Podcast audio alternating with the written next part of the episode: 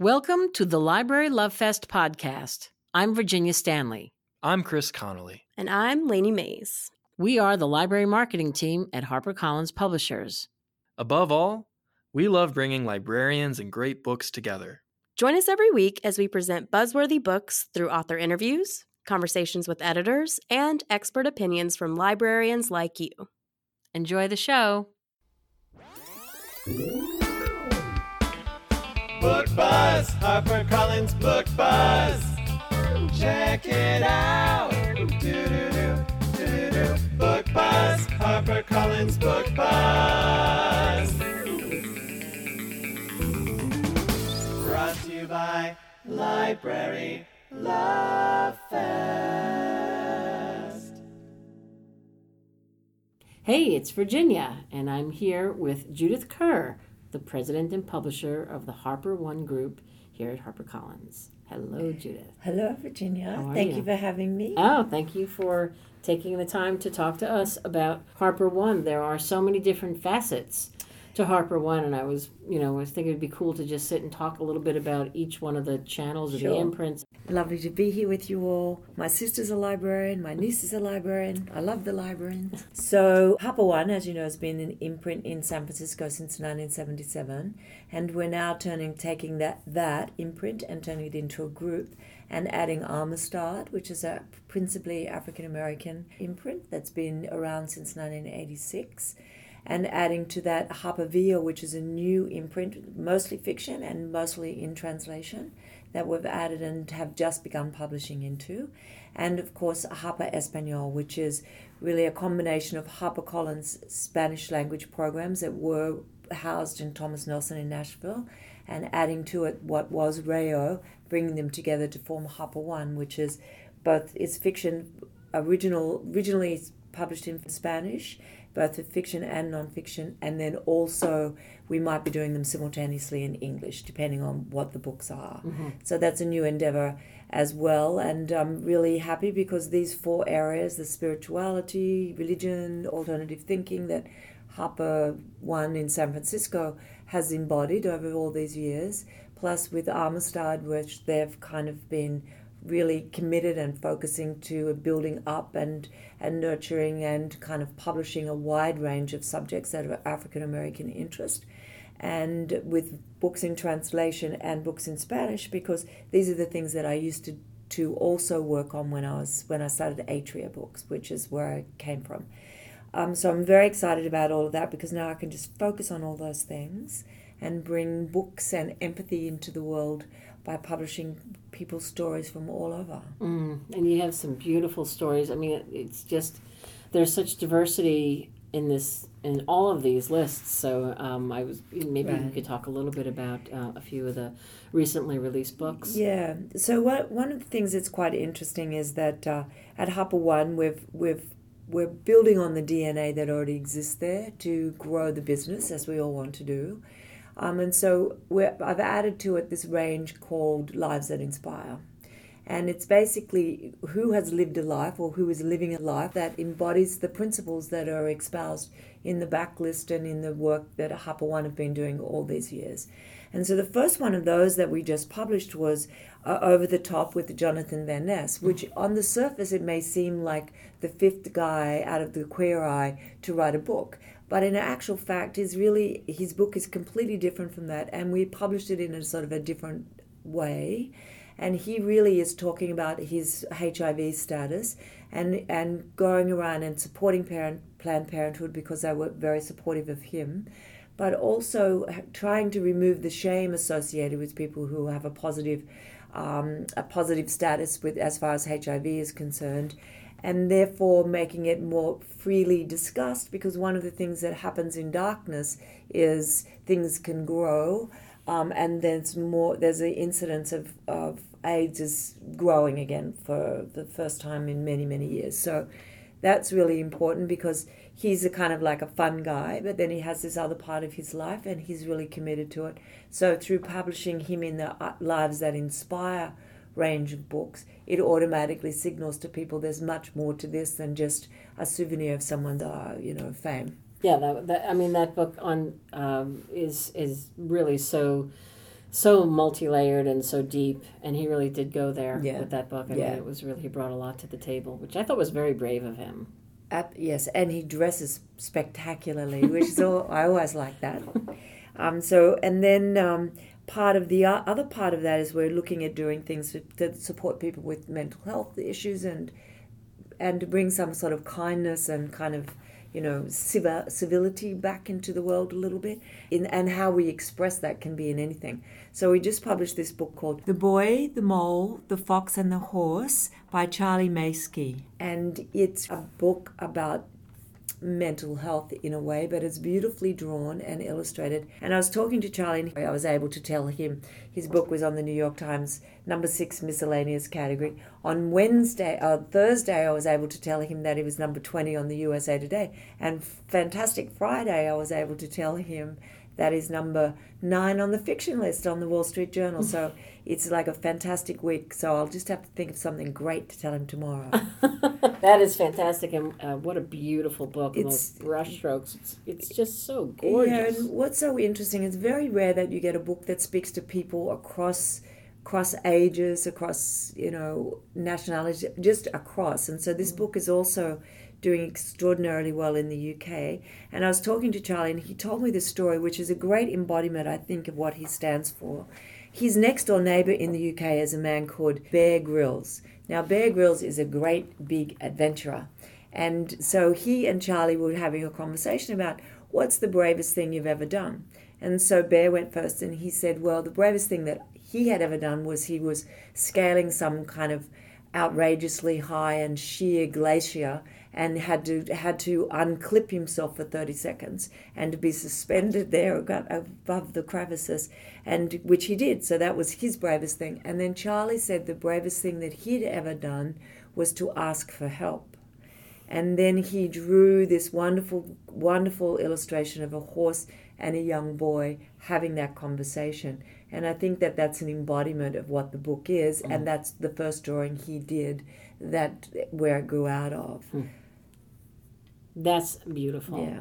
that's that's quite that's quite powerful And that's only Oh. November, so Oh I'm I'm I'm very keen on having books that actually make a difference in people's lives, but are fun to publish and are commercially successful because I know, as as does everyone, that the best way to have freedom, editorial freedom in publishing, is to be profitable and to be successful at it, and that in therein lies the freedom to do what you want. right And that's what I've been trying to do all my career. Well, it shows. I mean, you've just brought such beautiful, as you say, there's literally something for everybody. Um, there's such a wide range of books here, and I think that they serve, um, they, they, they, they will serve patrons well. Yeah, Um, and and the the one so the other part of Harper One before I move off it is that um, is that we're also adding to it instead of calling things self improvement, we've decided that we'll recategorize things, call them self education.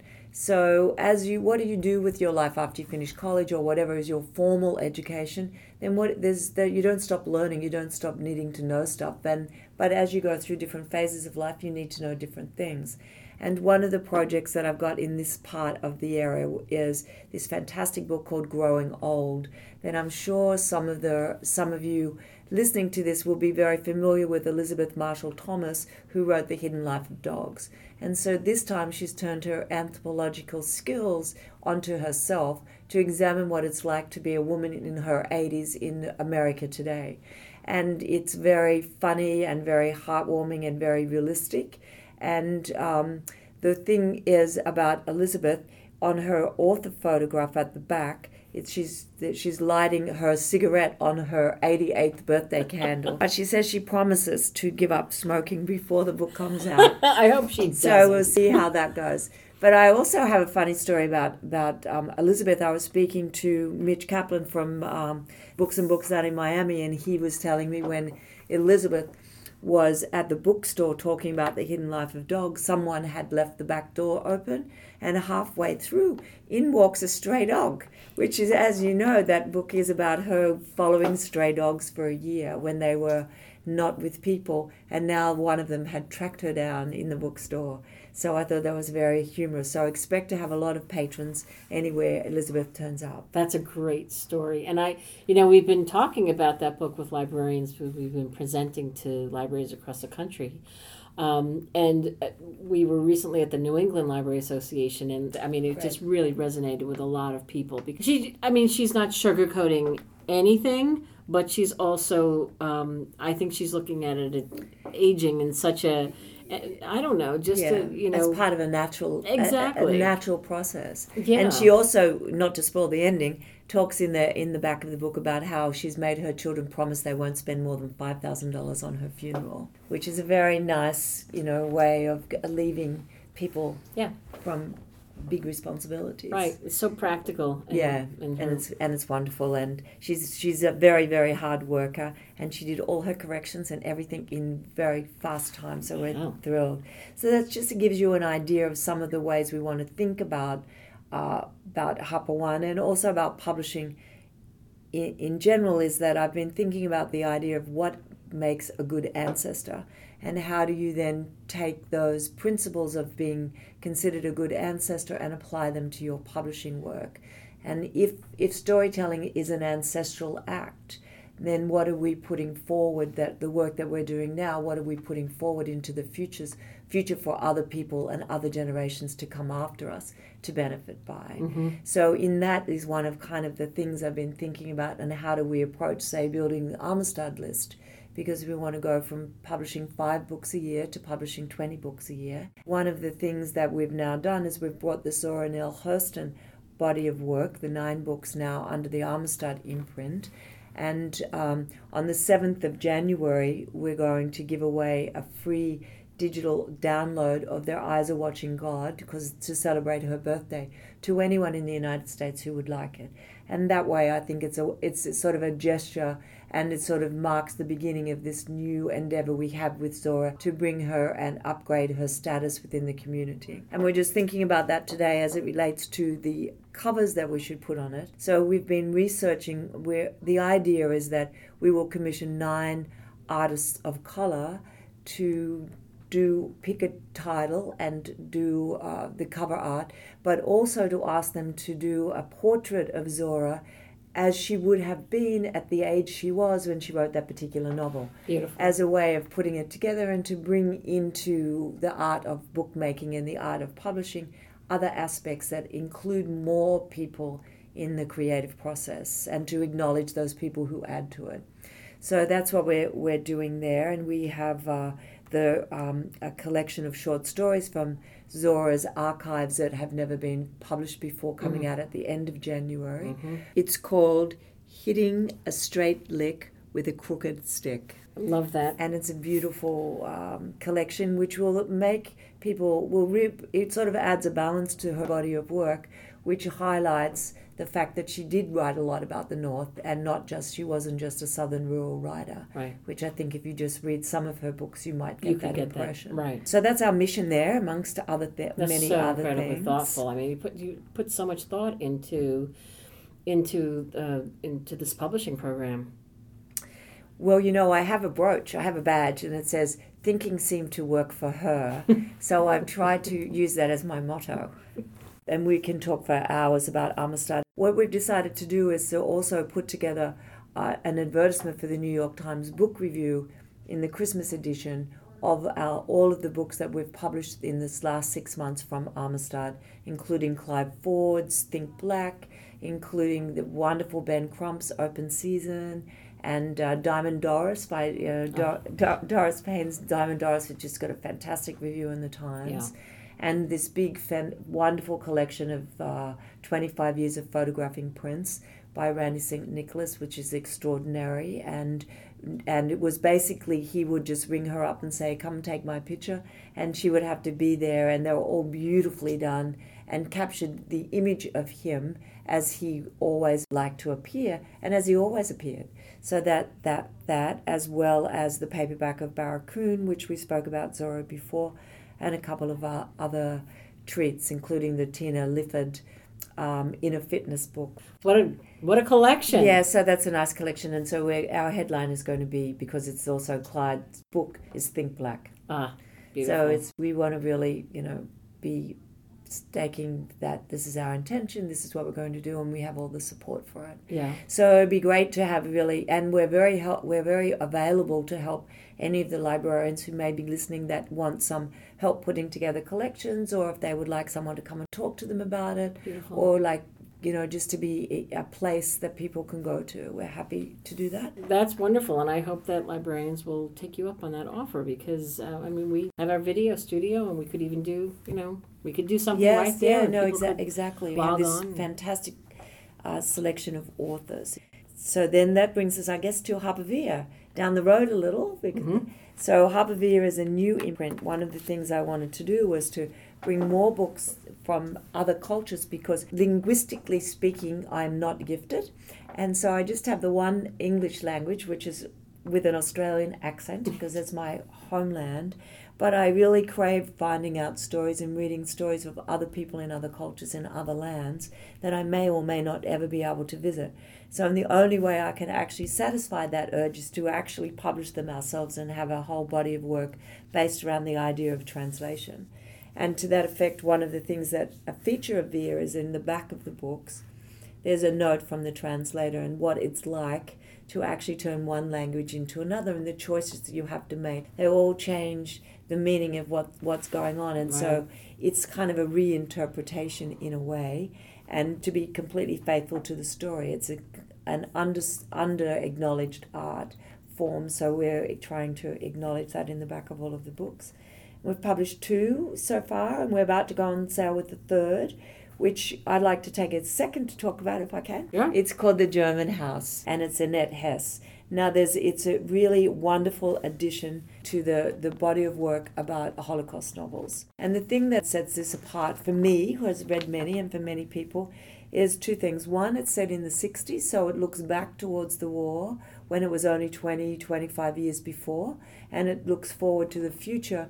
You cannot go forward into the future unless you look at the past. But most of the books that we we read now, when they're in dual time frames, are usually the distant past. Um, so what this is, it's set during in 1962 in the trials at Frankfurt of the Auschwitz trials, and she, the young protagonist, is uh, hired to be a translator of the eyewitnesses and and the survivors from the camps during those trials. And in doing so, this our our Eva, her name is, is in her early twenties and has known nothing of the war, even though she, as she was a baby towards the ends of it, knew nothing of her parents' participation or any of the neighbors as she lives there. And she decides that as she uncovers what happened, we, the reader, uncover it anew. And she then goes back to find out what her family were doing during those times and not to no good end. But what also was wonderful about it, because Annette, the author, this is her first novel, although she's successfully done two big long form narratives for Netflix Germany. And so she adds a certain pace and a sort of visual visual quality to the novel that you don't often see or read about when it's set in that time period. Plus, if she lives in Frankfurt, as she has always done, just the way the ice crunches on the sidewalk when she walks past, or the way the, the traffic goes down the boulevard, and how the doors in the courtroom slam shut, they have a kind of an authenticity that only people who are in those places regularly know that language, the language of the landscape. It's very difficult to to uh, to kind of research that, and so that's what that and you know it's a fantastic story. You'll love it, and it's uh, there's something in it too that made me look at the whole thing anew, and still askance I have to say, and but made me understand things in a different way. So I highly recommend that one Mm-hmm. and um, we are publishing a, a book a month in the VIA list, and then we'll bring them out in paperback. And we're trying to do things that actually, like we have a have um, Maja Lunde's novel coming up called The End of the Ocean. We like to call her the Margaret Atwood of climate change. That's so perfect. and you know, it's really basically it's what happens when the world goes dry Yeah. um, and how it got to be that. So it's very, I wouldn't call it dystopian because it's real in an odd way. Yeah. Beautifully rendered and a fantastic book. And the beginning and the second book in a quartet. The first one was published by another publisher. We have also uh, an Iranian novel. We, every time we buy a novel from a different language, we color in that part of the world. Yeah. We're trying to have like a multicolored world globe by the you know in the not too distant future. I love that uh, the map that was shown at sales con- we just recently had our, sales conference and Yeah. you map the map that was shown and sure enough region by region it's filling in it's very cool Yes, so you know we had the end of the ocean, Maja Lunde's book, which was set in Norway, and now we're also publishing then the fish swallowed him by Amir Arian, who's a who is an Iranian, and he now lives in the U.S. He's a translator for Cormac McCarthy into Farsi. So, and this is set in a. It's actually very relevant. It's set in a, a with a bus driver, an average bus driver driving his bus in Tehran, and he joins in a pro, into a protest and and uh, uh, un, punches somebody and is arrested. And during the interrogation that he's put through, the secrets of his uh, the secrets that are contained in his own online personality discover that he has having an affair with his best friend wife best friend's wife and then it is used against him to torture him but what's interesting about this book is when when um, Amir came in to talk about the cover we thought, oh well, you know, the fish that swallowed him, as you know, is just in the Quran. I asked whether there was any kind of illustration of that scene, and then I realized my mistake because in in um, Islamic culture that you can't have figurative representation. Um, but for 200, so I said, oh, forgive me my mistake. Anyway, then Amar went off and researched it, and lo and behold, for 200 years, there you were allowed to. And there happens to be this fantastic mosaic in the Metropolitan um, Museum, and that's what we have on the cover. So it's like, That's so perfect what a great story that's a great behind the piece story that's a i think that yes, you know yes. So love that that's we- I like uh, the stories behind the yeah stories. mm-hmm, mm-hmm. So and then we and we we have books from all over, but I know that there's one that you, Virginia, particularly like, which is Almond. Ah. Perhaps you could tell me about it. Well, I just love this book because it's uh, it's sort of a coming of age book, and it's about this young boy who has this. It's a real affliction where um, this part of your brain you have these two little. I don't know. There are two parts of your brain two, that pituitary glands. that are supposed to grow as you grow, and his don't. And so his remain the size of an almond, and that is why the book is called Almond. Yes. And what it does to him is renders him sort of um, unable to identify feelings, right? Correct. So Yes. it's so it's sort of like a lack of empathy, but not, but not out of ill will. Correct, He doesn't yeah. know No. how to have empathy. So if a friend of his falls, uh, there's a scene I think where there's a little girl who falls, and he just doesn't understand that you know he should feel for her or help her. Yeah. And and so anyway, that's that's the setup as far as this character is concerned, and it is his life, and it is. Uh, I just think it's And- just such a smart Yeah. book, and I just love it. And it's also set in a bookstore Right, of in course. Korea. in Yeah. Seoul. Oh, oh God, it's so good. It's wonderful. Yeah, I love And- that you bought that. Thank you. And we have we have uh, one one of you know a particular book that I love is called The Yield by Tara June Winch. is an an, um, an Indigenous writer from Australia, and at its core, it's about her going back to the tribal lands when her father is passing, and to then to see that he is writing a dictionary about the Wiradjuri language to keep it because you know there are. That conservation is not just about keeping the earth and keeping the buildings; it's also about keeping the words and keeping the languages. And so she decides ultimately to finish that work. Um, and it's just a beautiful rendition of things that we don't know much about, Yeah. which I love. Yeah. And A beautiful um, jacket too. it's a beau- yes. Well, we've got an excellent, excellent art director, Stephen Brayda, and we could not be his. The whole idea with a book jacket, in my opinion, is that the, the further you go into the book and then you go back and look at the jacket, the more the jacket means, which is an, Right. in a, an art. So, and it's not just a an advertisement; it's actually an extension of the book. Actually, the author, the illustrator who did the yield, has written a fantastic little piece about translating the lang- the language into a visual language. And so that's what we're going to be doing with some of our artists too, to bring that in, that element into it. 'cause I love that, that you're that you're including featuring these pieces by the translators Yes, because I yeah. just think that that's so important, you know, and I think that you know, I think that um, you know, especially with with an author who you know has a you know recurring series or just you know a, a library of, of backlist. I mean, Mm-hmm. Yeah. those they stay with the same translator. Stays people expect that, you know, and people you know, and people understand it, and they that translator and that that author, if they have that right marriage, it's it's perfect. Yeah. and it should stay. And one of the things that we're doing with Harpervia, the idea is that we can build up a, a brand for it. And so that, that gives us, and it becomes the platform on which our authors can stand.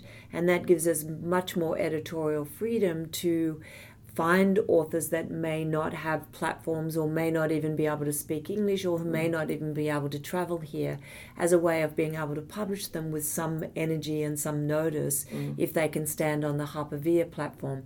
And to that end, very controversially, we've decided that all our galleys will look the same and they're just plain with black around, black line around them, a little bit like a Chanel perfume bottle. um, but then when you open the book, you, you will there'll be a photograph of the book jacket, uh, of the book inside the cover too, which I think is important because then the idea is that when you see these beautiful black and white galleys come through, that they'll think, oh, well, this is a Harpervia. At least it'll be an interesting book. So it's that. Oh, it's really the punchline to that old joke. What's black and white and red all over? Well, the answer is now a Harpervia book. I Harpervia love that. Galley. Yes. So no longer just a nun falling down a flight of Exa- stairs. exactly, exactly. so that's what we're doing by taking one language and putting it into English, but we're also not. it- uh, We're working in the other direction too with Spanish language, and we're we're we're um, publishing originally in Spanish mm, as well, and we've got a book club now with People Espanol, which has a seven circulation of seven million copies, and I'm sure many of uh, the listeners today will probably stock People Espanol in the library. And we've started it this month with with a wonderful novel called Recordame, which is set in Latin America, and it's a historical novel. And uh, Armando Correa, who's also a novelist, but in this context is the editor of People Espanol, and our partner in this endeavor has done a long interview with him. And that's something to we're trying to build support systems for the readers and for the books as well, and not just be madly translating things. No, I think that that's great. I mean, and that that's a, a, a huge boon for our list, I think, and for readers. I mean, for librarians, for for patrons, um, to have that available is really wonderful. So that's that was exciting news to have that there. And that gives us the opportunity with books like The Book of Rosie, which is a woman from Guatemala who is kind of terrorized and her husband is murdered by the gangs there. She takes her two boys whose lives are threatened, walks through Mexico to get to the border with the US, only to have her children taken away and for her to be put in detention. And then she's told to told that she can get her, her children if she appears in a court in New York City within five days, and that she has no way of getting herself out of the prison or getting herself across the country. Except there are these group of women in the United States who uh, support, who are there to help and care for the women who have been detained and whose children have been taken away from them. And they post her bail and make it possible by, by having a kind of a, a, a caravan taking uh, taking her from one place to another to another to eventually get to New York City where she can appear in court and reclaim her sons. And that we're publishing both in Spanish and in English because I think it's a really interesting story for many Spanish readers and a wonderful. Um, we're doing them simultaneously with the hope of having bilingual events in libraries and bilingual events in bookstores because I think it's really if we are if we are places where people can congregate around the written word then it should be people from all different languages and all different all different kind of strata and it, it's an opportunity to make libraries a safe place for people who may not have the immigration status that is needed to be more public. Yes, yes. I think uh, that is such a, a powerful book and timely. And um, I think we were all pretty blown away when that title was presented Yeah. to us at launch. I mean, the editor could barely get through that presentation. Yes, It was yeah. so, so powerful and heartbreaking. And that is uh, one example of what, you know, multiply that by, you know, endless numbers of people who are going through the same thing. But to have that illustrated in this book uh, and to have it available uh, in both languages is Yeah. really so, so wonderful. And and one thing I should just mention about Harper V, but it but I, I thought of it because of the Book of Rosie, is that we are also providing information of where people people tend to live in the United States that come from specific backgrounds. So, for example, in the Iranian population have mostly settled in, in New York and in and in Los Angeles, but the Norwegians have more settled in the in the north more the north, Milwaukee, in those places. And um, we also have a map for the different people where the immigrants from South America are living. Yeah, yeah, no, that is that is pretty uh, key because there is diversity everywhere, and uh, and in our in our world and in this publishing program, and uh, we're you know excited to work on these books and to have these offerings and to get these into the hands of librarians and ultimately patrons uh, all over uh, the, the the the world, the United States and beyond. So. Um, thank you for bringing the world to us through Harper One and through this amazing publishing program. It's our pleasure. And you know, I'm very excited to be able to be to play a small part in this continuum, in the quest to be a good publishing ancestor. I love that. I love the ancestry. I think that that's Right. fantastic. What a you know such forethought to think what will live on in the shelves, right? What's Yes, going to live exactly. on in those shelves? I mean, so much isn't going to and doesn't really need to. Right. But there are Right. books that need to live on. And I love that you're thinking that way. I, you paid attention to your sticker, to your pin. yes, yeah, yes. yeah. What does it say uh, again? What does It, it says thinking seemed to work for her. I love Right, that so, so- much. Well, But thank you very much for inviting me, and I really am here to be of service in any way I can. Thank you, Judith. Thanks. Thank you so much. Thank you for listening to the Library Love Fest podcast. For more information on this week's episode, go to librarylovefest.com. Enjoying the show? We would love to hear what you think. Find us on Facebook and Twitter at Library Love Fest and on Instagram at Harper Library. Be sure to rate and review us on Apple Podcast and share the show with a friend. Lastly, if you enjoy our show, we bet you'll enjoy all of the other podcasts from HarperCollins publishers. Find a list of shows at harpercollins.com forward slash podcast. See you next week.